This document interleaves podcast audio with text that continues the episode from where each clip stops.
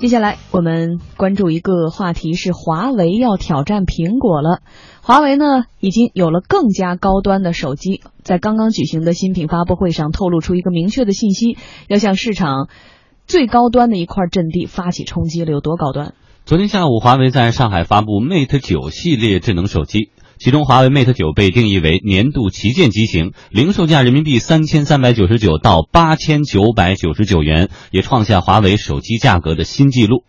华为终端 CEO 余承东呢，在发布会上表示说，Mate 九系列是华为超过五千元手机的一次大胆的尝试，对比的目标直接就是苹果。他说，四千元以上的价位呢，真正能卖出量的国产手机啊，只有华为了。这次我们要挑战五千元以上价位，与苹果手机正面 PK。手机中国联盟秘书长王艳辉认为，这两年华为手机销量上去之后，很自然的想在价格上往上一点去看齐。首先，华为还是希望他他自己也说，未来希望越来越多的去与这个苹果了、三星了去 PK 去竞争。如果之前呢，他这个无论销量了还是售价了，给给其实和苹果、三星相比还是有一定的差距。那么这两年呢，随着华为这个销量上升，当然希望说当能在价位上能够逼近这个三星和苹果。所以这一次呢，它的定价应该说比去年是有一些提升，但是应该还在中国消费者接受的范围之内吧。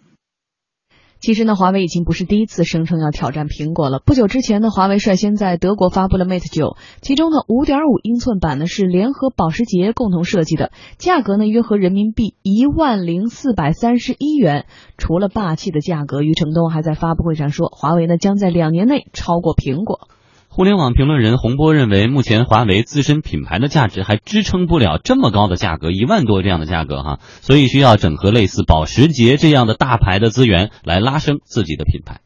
实际上，华为呢，他也知道，就是自己的品牌现在还不足以支撑一个很高的价位。那他现在采取的方式是跟一些知名品牌合作，比方说徕卡合作，跟保时捷设计呃去合作，通过。这种已经在业界比较知名的品牌去提升自己的品牌，是采取采取这样的方式。所以呢，他们目前就是希望能够借助这些呃比较有影响力的品牌来拉升自己的品牌。呃，并不是完全是说他目前的价位就能够代表他自身的能力，更多的还是他他去整合一些资源吧。有观点认为呢，在三星的 Note 七连续的发生了电池的自燃事件之后啊，华为推出的年度新品 Mate 九系列呢，无疑多了一份机会。华为终端 CEO 余承东表示说，三星呢在发生电池爆炸之前啊，也就是国内销量第六名，那么在电池爆炸之后呢，更是见不了影子了。国内目前只有苹果是我们的主要对手。从设计来看，华为似乎也有意的取代三星，而这个代之这样的意图。华为这次在国内新发布的 Mate 九 Pro 就采用了双曲面的设计，样机外形看上去跟这个三星的 Note 七特别特别的像。那么近三年以来，所有华为品牌手机都是虚拟按键，甚至 Mate 九也仍然保持着虚拟按键。但是在 Mate 九 Pro 这款机器上，华为完全放弃了自身之前的坚守，至少从外形来看，变得像 Note 七的亲兄弟了。嗯，你看，我们就看到华为要出高端机了，而且现在三星作为这个高端阵营的一员，目前已经看不到踪影了。所以，华为是一个大家更期待的选择吗？嗯，我倒觉得，呃，这个确实有很大的差距。虽然说他想，呃，目标对准的是苹果，但是他跟苹果之间差的不仅仅是价格。因为我们知道苹果它是一个独立的生态系统，那么你用苹果的时候，你就会发现它不仅仅是好用，也不仅仅是产品牌的名气，而是你在用的过程当中，你会发现它的一系列从软件到硬件都是有一个自成体系的一个过程。而现在我们说你不用，不管用三星，你不管用 OPPO 还是不管用华为，你都觉得就是他们其实没有太大的差别。他们所有的差别只是在，比如说它的这个外观上，或者精致度上，或者说多少有一些功能上的差别，或者硬件的差别。对，但是你到了真的到了这个高端机的时候，你你你到了比如四千、三千、四千的时候，这种功能上的差别并不是很大。所以在这个过程当中，你就会发现，虽然有品牌的支撑，但是它缺乏一种科技和研发的力量在后面。你没有一个真正让大家觉得你跟其他的品牌的手机完全不一样的地方。你其实，在使用过程当中，你跟呃两三千块的手机并没有太大的差别，就是安卓系统吗？对，因为你同一个系统，所以在这个问题上，我觉得。呃，我觉得华为还是有很长的路要走的。你要在同样的一个系统里面，要显示出自己不一样来。那在这个系统当中，你要注入的东西就是不一样的。嗯，所以所以我觉得在这个过程当中，华为一方面是要整合一些品牌资源，比如说像保时捷这样的品牌资源；另外一方面也要让自己的品质有更高的提升。最重要的是要在研发上，尤其是改造自己的独特的生态系统上，要下更大的功夫。嗯，老陶提到这个软件哈，我倒是想说一说品牌，因为我在我的观察来看来，一个手机如果说过了六千元，甚至过了一万元，它的性价比就已经不重要了。对，这个时候你的品牌溢价就很重要，就是说你的品牌的辨识度是不是足够的强？你像我手里拿了一个微图，它功能很简单，但是周围的人一眼能认出来这是一个微图，或者说咱不说微图了，三星每年都会发布一款大气。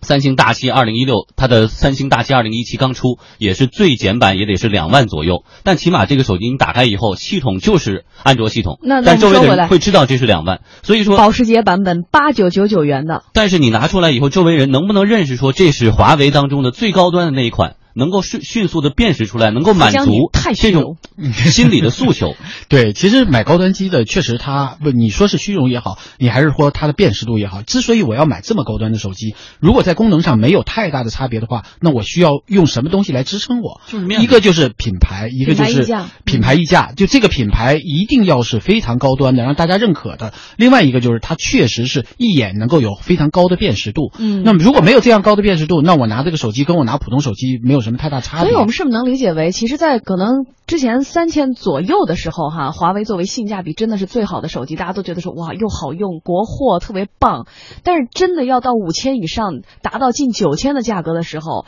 跟世界顶级的这些比较溢价高的品牌溢价高的手机来对比的时候，目前来看，是不是大家不是那么的自信，说它完全能站上这个五千？对它这个品牌的这个支撑度还是有一点欠缺。一方面是品牌本身的溢价能力还不是特别强，另外一个就是现在的这个研发能力还没有真正跟上。最重要的是，我们同样是用安卓系统，这个系统你能开发出更多的什么内容，让大家真正的能够自成一体，觉得你这个品牌溢价也好，外观的设计也好，品质也好，都能够达到这样的一个价位的支撑点。当然，我们如果真的像老陶说的这些都能达到的时候，我们当然是更愿意支持我们的国货哈，尤其是华为，真的是非常厉害的品牌。呃，现在他们的目标已经定了，全球布局就是赶超三星和苹果。但是三星的全球市场份额呢，仍然是不可小觑的，而且苹果呢，依然是手机利润的最大的垄断者。所以现在华为面临的一个主要难题就是和苹果、三星平起平坐，而且关键性难题是如何站上五千元以上的价位大关口。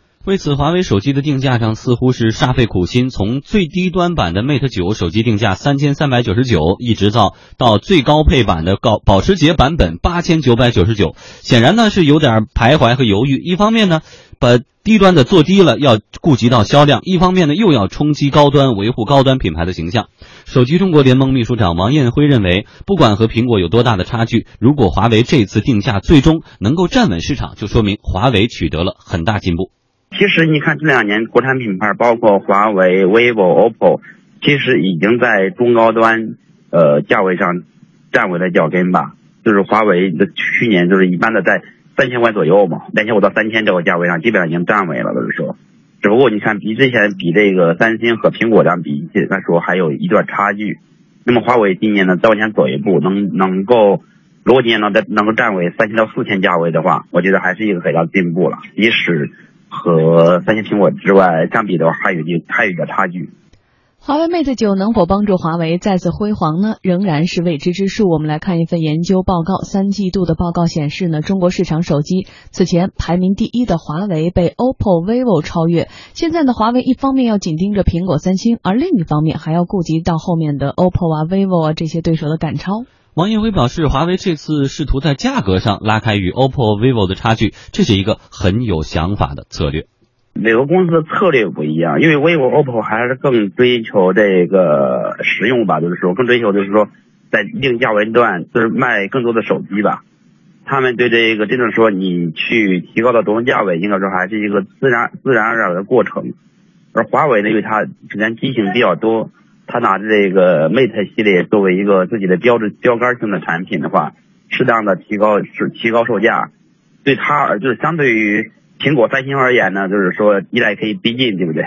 那对于国产手机，包括 OPPO、vivo 而言呢，它又可以拉大这个所谓的价差，所以每个公司策略不一样。华为采用的只不过是不同的策略而已。其实很简单，如果就是说华为不提价，比方说 Mate Mate 系列还卖三千多，对吧？那肯定是会带来更多的销量，对不对？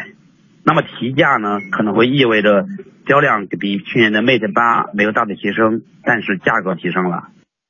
也有人认为啊，华为的最新定价策略呢，如果没能拿下高档位市场，原先的优势又没能守住，将会带来双重灾难。互联网评论人洪波也表示说，华为的品牌积累还不够，高定价策略未必明智。华为可能今天呃，那么他们需要提升自己的品牌，提升品牌，可能他们认为最直接的方式就是提升价格，而且他们认为自己已经达到了跟苹果和三星。同等级别甚至是更高的这样一个级别，所以他们可以把自己的价格也定得跟他们一样高，或者甚至更高。我觉得其实要说实力呢，也说不上有那么大的那个差距，但是呢，就是你的品牌的这种用户的认知啊，你的其他方面的积累啊，可能这个还是有差距的。就是因为实际上华为过去一直是一个运营商产品的制造商。那这个呢，就是你面向个人的这种品牌积累，其实现在还是不够，差的还是我觉得还是蛮大的。